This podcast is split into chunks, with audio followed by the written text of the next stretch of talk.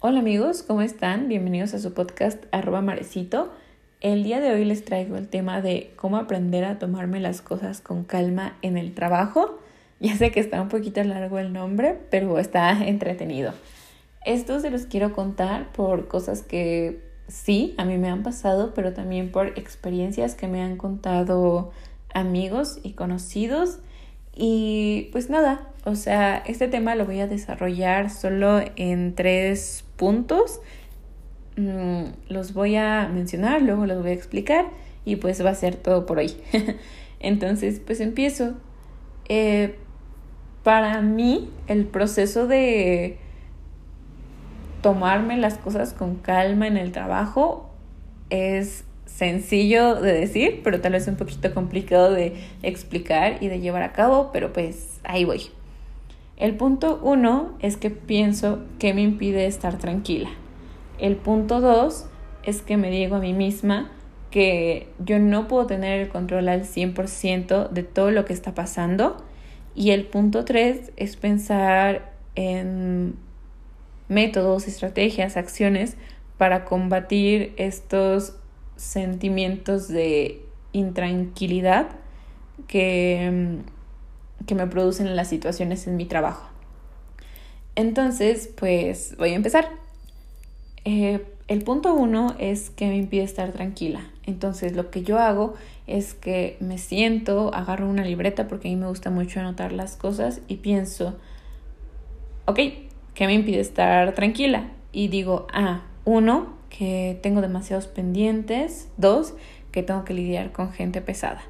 Estos dos puntos los pongo porque es como lo que más coincidió pues en mis experiencias y en experiencias que han tenido otras personas. Entonces, ya que las tengo, me digo a mí misma, oye Mar, pero tú no puedes tener el control al 100% de todo lo que está pasando.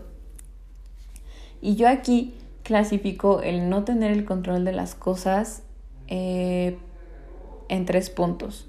Uno de ellos es que yo no puedo tener el control al 100% de lo que está pasando porque dependo de terceras personas, de jefes, de compañeros mm, que me tienen que dar reportes, documentos, etc.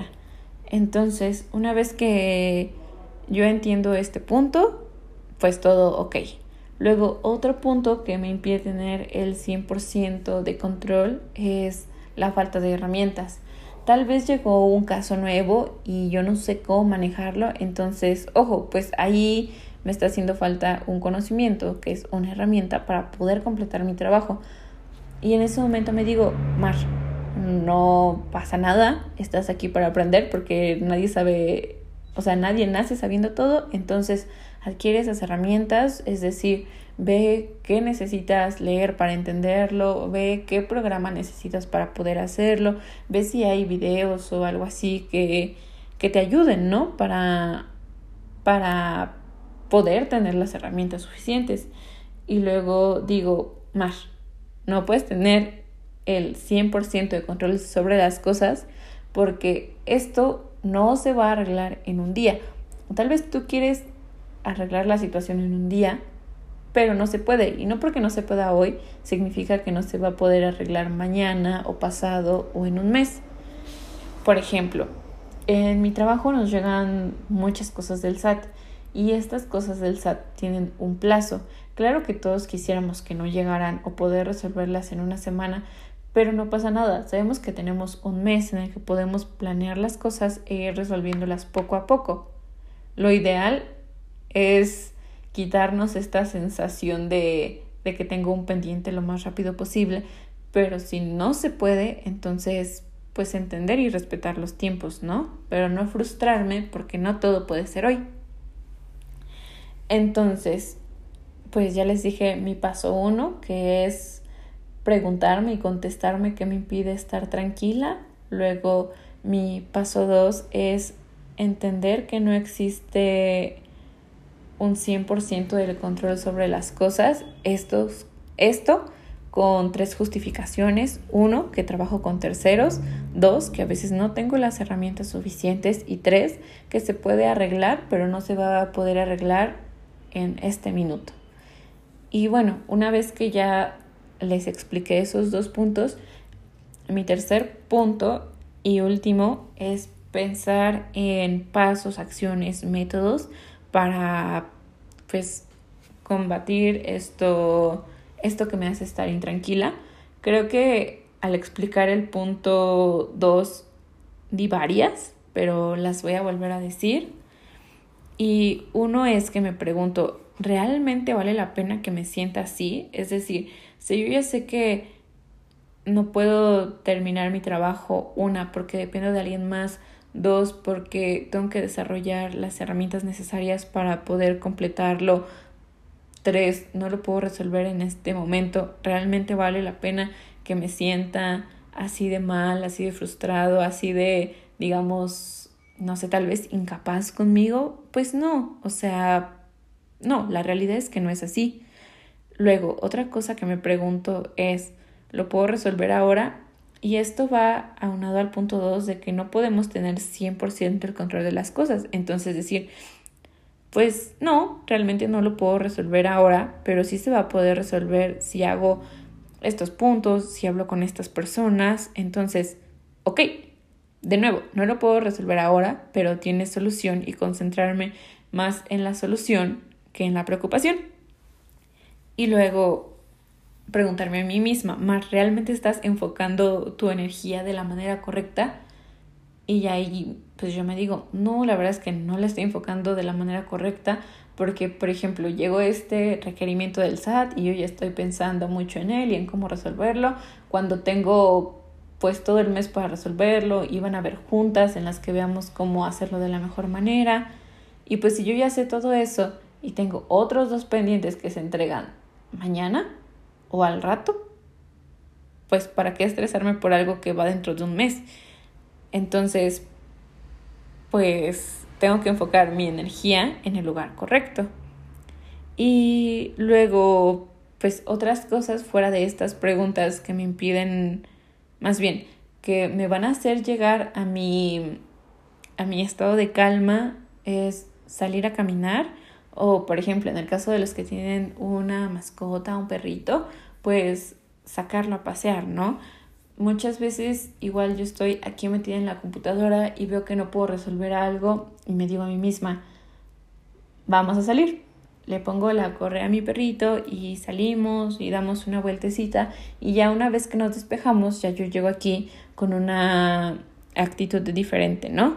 O por ejemplo, de que es viernes y ya, o sea, estás harto de toda la semana, sabes que tienes pendientes para la otra semana y si sientes eso, como que haz tu fin de semana muy, muy feliz, ¿no? Este, sí, o sea, conviértelo en un fin de semana muy feliz, vete a pasear a tu lugar favorito, ve a comer algo que te guste, a tomar algo que te guste. Y ya una vez que te hayas generado como todo este sentimiento bonito, el día lunes que llegues y te conectes o que llegues a tu oficina, tu mente va a estar despejada y entonces vas a poder ver las cosas de una manera distinta. Tal vez el viernes en la noche, después de tanta presión de toda la semana, no encontrabas la respuesta, pero llegas el lunes despejado, sin tantas preocupaciones y es distinto y a lo mejor encuentras cómo hacer las cosas o cómo resolver las cosas más rápido. Y bueno, igual otra cosa que pueden hacer si no pueden salir como a caminar, a sacar a pasear a su perrito o si ya uno es viernes y no pueden salir a, a divertirse y están, digamos, en la oficina o en su casa pero sin poder salir, algo que pueden hacer es mojarse la cara con agua fría, este, también el cuello, la parte de atrás del cuello y alejarse de la computadora, ¿no? chance unos 10 minutos, pero sin pensar en ello. A lo mejor ya escuchen música o vean un video que les gusta, algo que distraiga su mente. Y una vez que hayan hecho eso,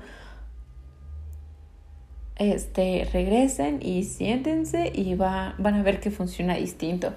O igual, si no es algo que requiera de tanta concentración, o si sí requiere de concentración, pero está dentro de sus métodos de poder relajarse, escuchen música, escuchen algo que les gusta. A mí me funciona mucho escuchar música como en violín o en piano y ya, o sea, pongo la música, empiezo a trabajar y encuentro más rápido las soluciones a las cosas. Y pues nada, eso es todo por este episodio. Espero que les haya gustado mucho, espero que les sirva mucho. Eh, lo hice con esa intención de que les pudiera ayudar y pues también de que estén tranquilos. De verdad, no son las únicas personas que se sienten estresados, abrumados o pues sí, ¿no? Con estos sentimientos sobre el trabajo, o sea, yo sé que estos sentimientos no son siempre, porque entonces si están en un trabajo que les hace sentir esto todo el tiempo, reconsideren el estar ahí, pero si es ocasionalmente que el trabajo les genera esto, estos son algunos métodos eh, o algún camino que pueden seguir para sentirse mejor. Y pues ya es todo. Eh, espero que tengan unos días muy bonitos y nada, bye.